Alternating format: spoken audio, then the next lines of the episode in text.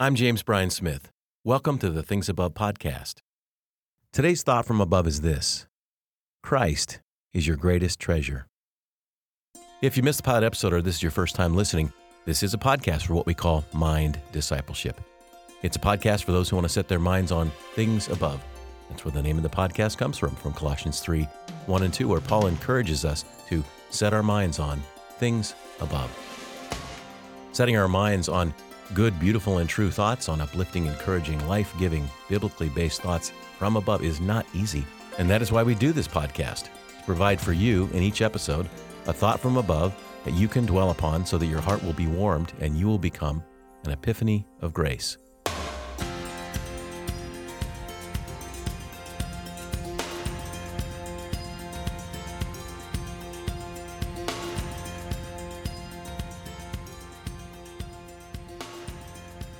Well, this episode is actually the third of a three part series on the good life.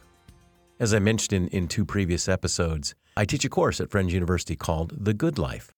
And in that course, we talk about three main ways in which we experience a life that's good. The first is life led well. That's the agential side, our agency, our choices. When we lead our lives well, what are the, what are the things that we do that we have some control over? And then the second is life feeling well. That's the affective or emotional side. What does a good life feel like? And I talked about that in a previous episode. But today I want to talk about the third aspect of the good life, which is life going well, which is the circumstantial side of life. So, what are the circumstances? What are the things we, we ought to hope for for a good life? If we say, oh, this is what I really want in my life, not just how I lead it, that's the life led well, or how I'm feeling, that's the affective side, but like what should I hope for in terms of how my life goes? What are the things that might happen to me? Well, the obvious answer for many of us is that we would hope that we would have money.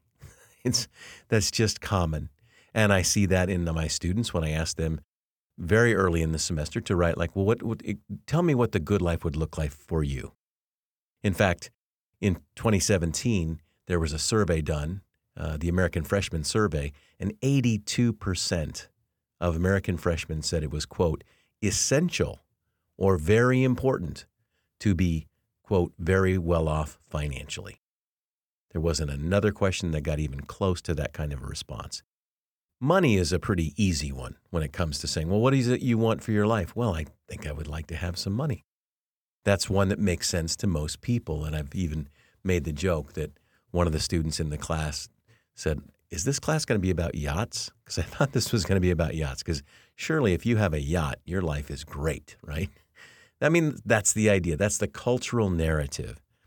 That's just woven into everything. We see it in ads and commercials media marketing. It's just a part of our cultural narrative.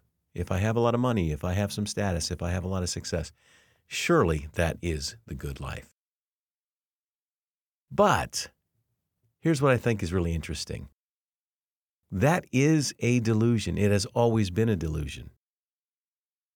The truth is this money provides things for us, no question about that. But money cannot provide the ends. Money can just provide the means towards a certain kind of life. Benjamin Franklin said, Money never made a single person happy yet, nor will it. The more money a man has, the more he wants. Instead of filling a vacuum, it makes one. At one point, John D. Rockefeller was the richest man in the United States, and a reporter pointed that out to him, which he said, Yes, I am aware that I am. And that reporter then asked, Well, how much will it take for you to be truly happy? And Rockefeller said, Just a little bit more. So I think Franklin was right. There is this sense that if I had a whole bunch of money, that I would be happy. And yet, everyone who's ever gotten it will say, that actually isn't what happens. It doesn't actually make you happy because it's it's the means to something, to be sure.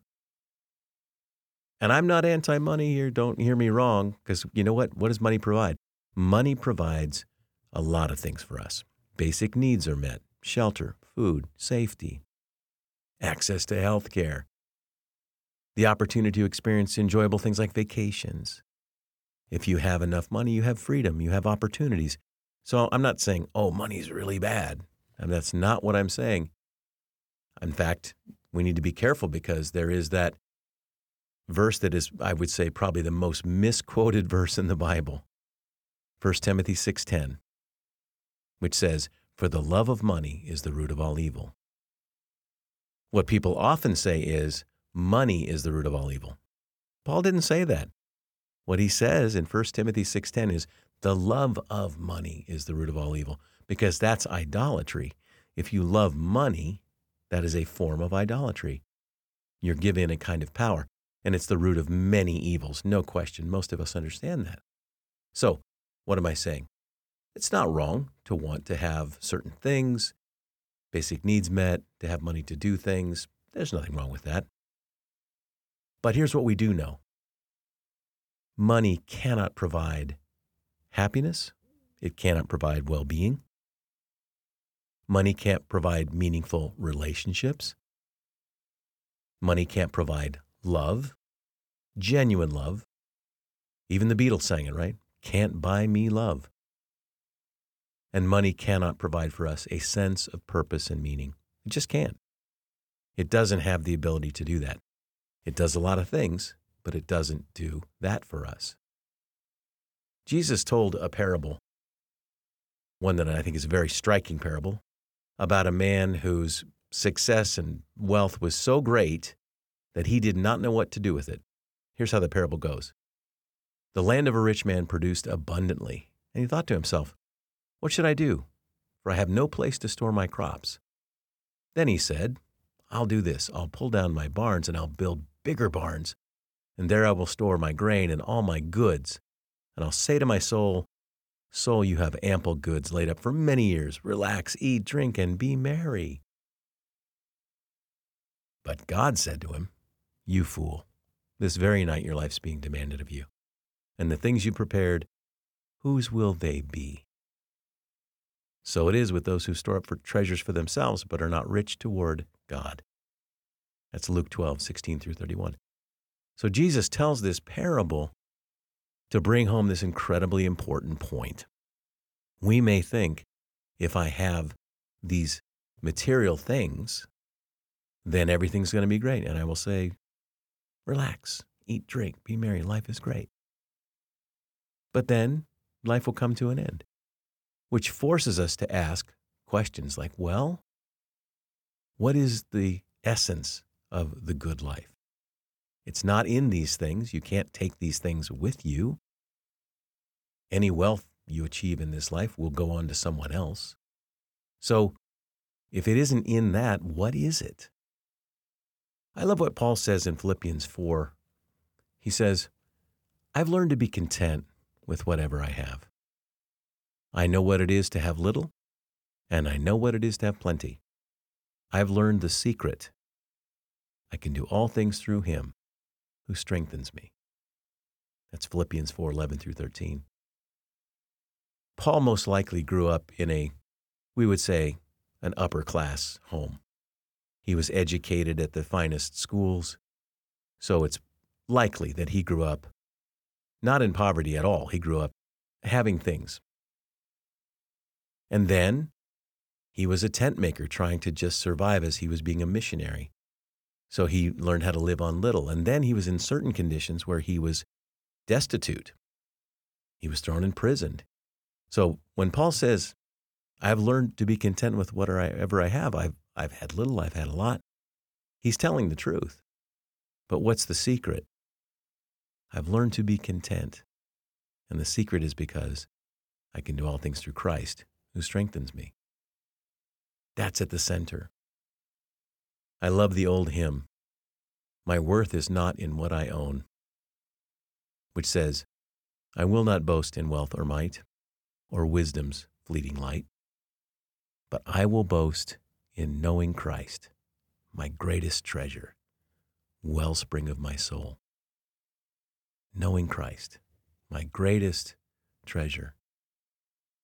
For those of us who know Christ, who can say, I have an intimate relationship with Jesus. Jesus and I are close. I know him. He knows me. You know that is the greatest treasure.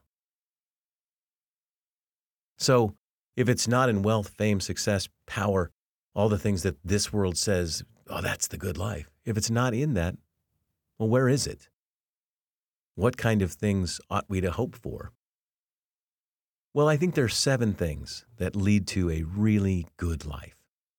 These are scripturally founded principles, and I just believe they're true. I've experienced them. The first one is faith and obedience to God, or what Jesus said in that parable being rich toward God. I found that the most meaningful thing in my life is having a life of faith, in living my life in obedience to God.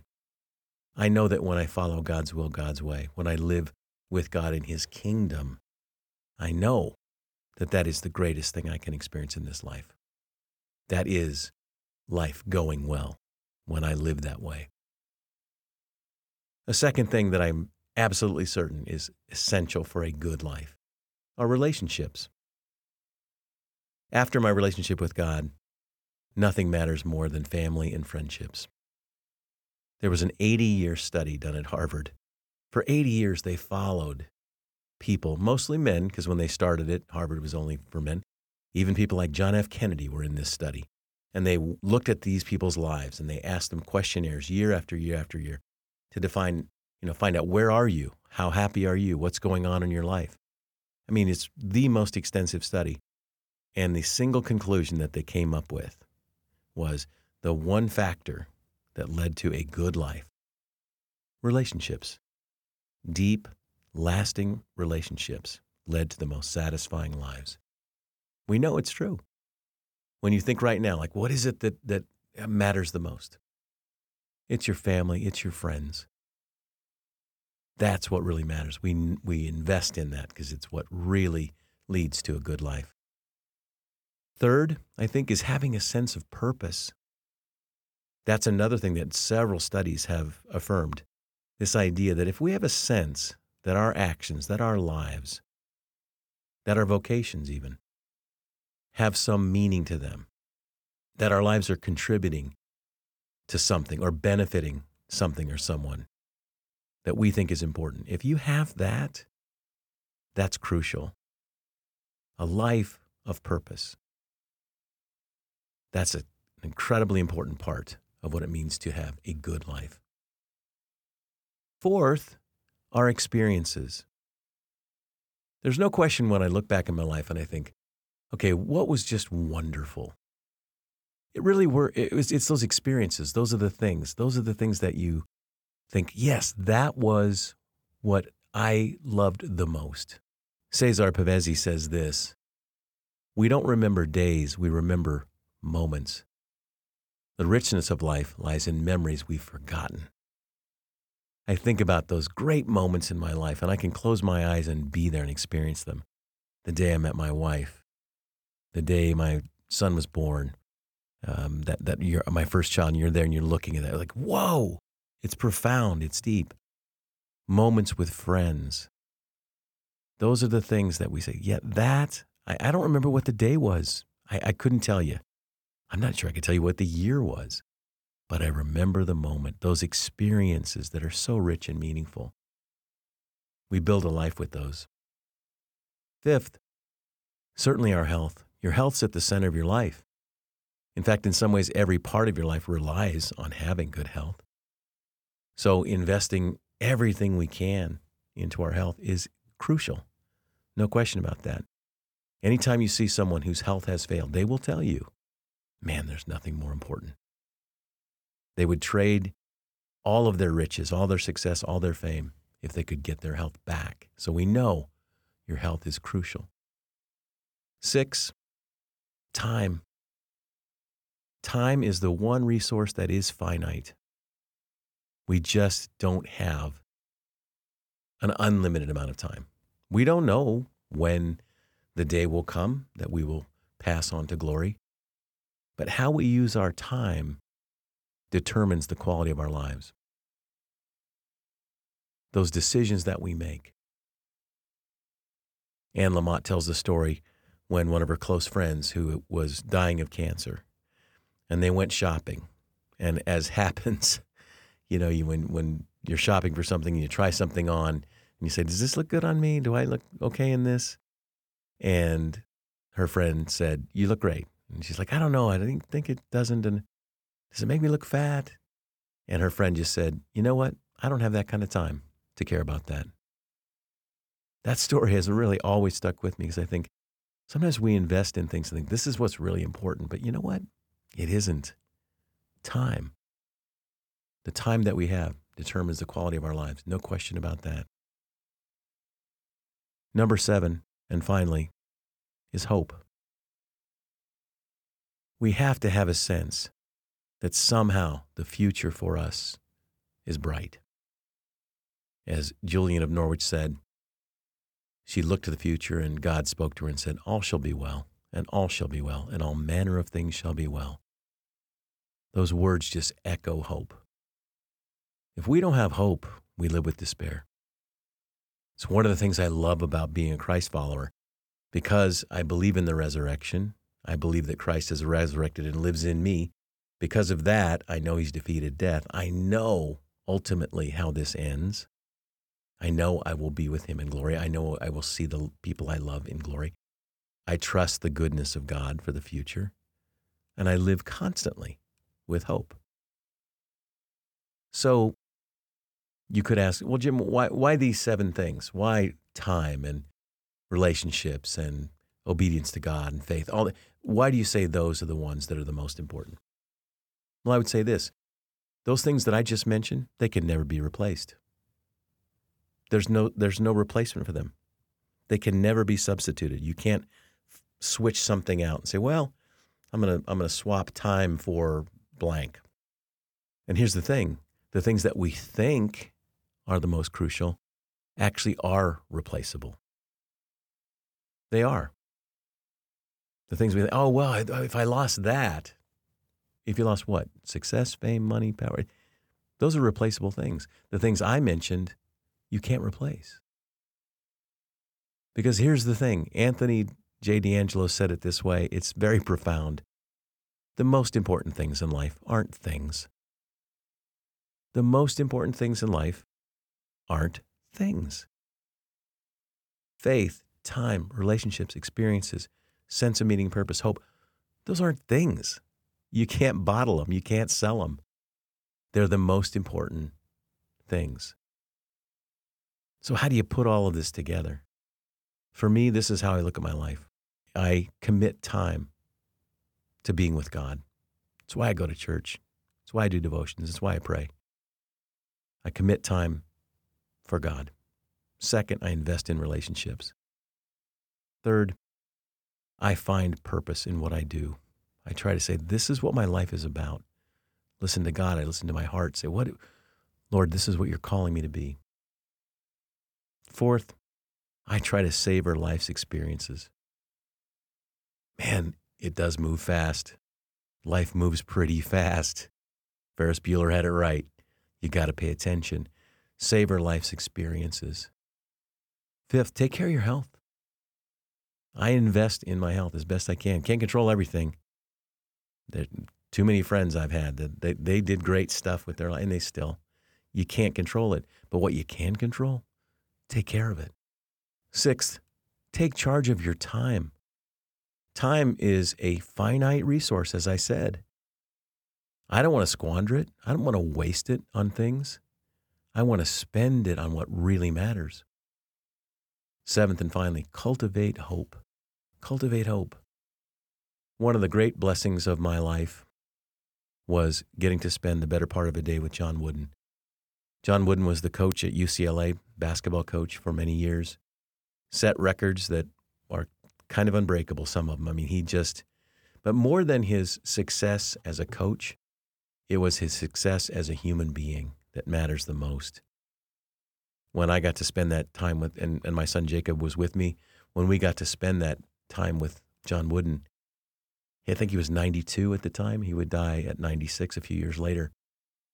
but he would look back on his life and he would say things and he would quote his poetry and it was unbelievable. I mean, just learning from this guy, you, you just felt in his presence like this guy lived a life.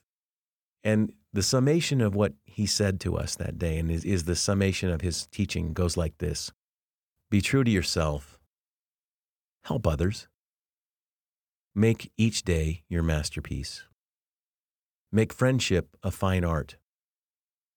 Drink deeply from good books, especially the Bible. Give thanks for your blessings and pray for guidance every day. Material possessions, winning scores, and great reputations are meaningless in the eyes of the Lord because He knows what we really are. And that's all that matters. True wisdom. What is wisdom? Wisdom, as Dallas Willard said, is the knowledge of how to live well. The good life is found on being connected to God, deeply involved in relationships, valuing your time, living with hope, investing in the things that really matter. Glory be to the Father, and to the Son, and to the Holy Spirit, as it was in the beginning, is now, and ever shall be, world without end. Amen. I hope you join me next time. Until then, you can find me on Twitter and Facebook at James Bryan Smith. And you can learn more about this podcast. And if you'd like to donate to the Things Above podcast, you can do so on our website, apprenticeinstitute.org. Click the Donate Now button at the top of the page. It's really easy, and it would mean a lot to me. If you enjoyed this episode, please share with a friend, and you can also subscribe, which means you're going to get them automatically each week. My hope, as always, is that one day if you're asked, What's on your mind? your answer will be Things above.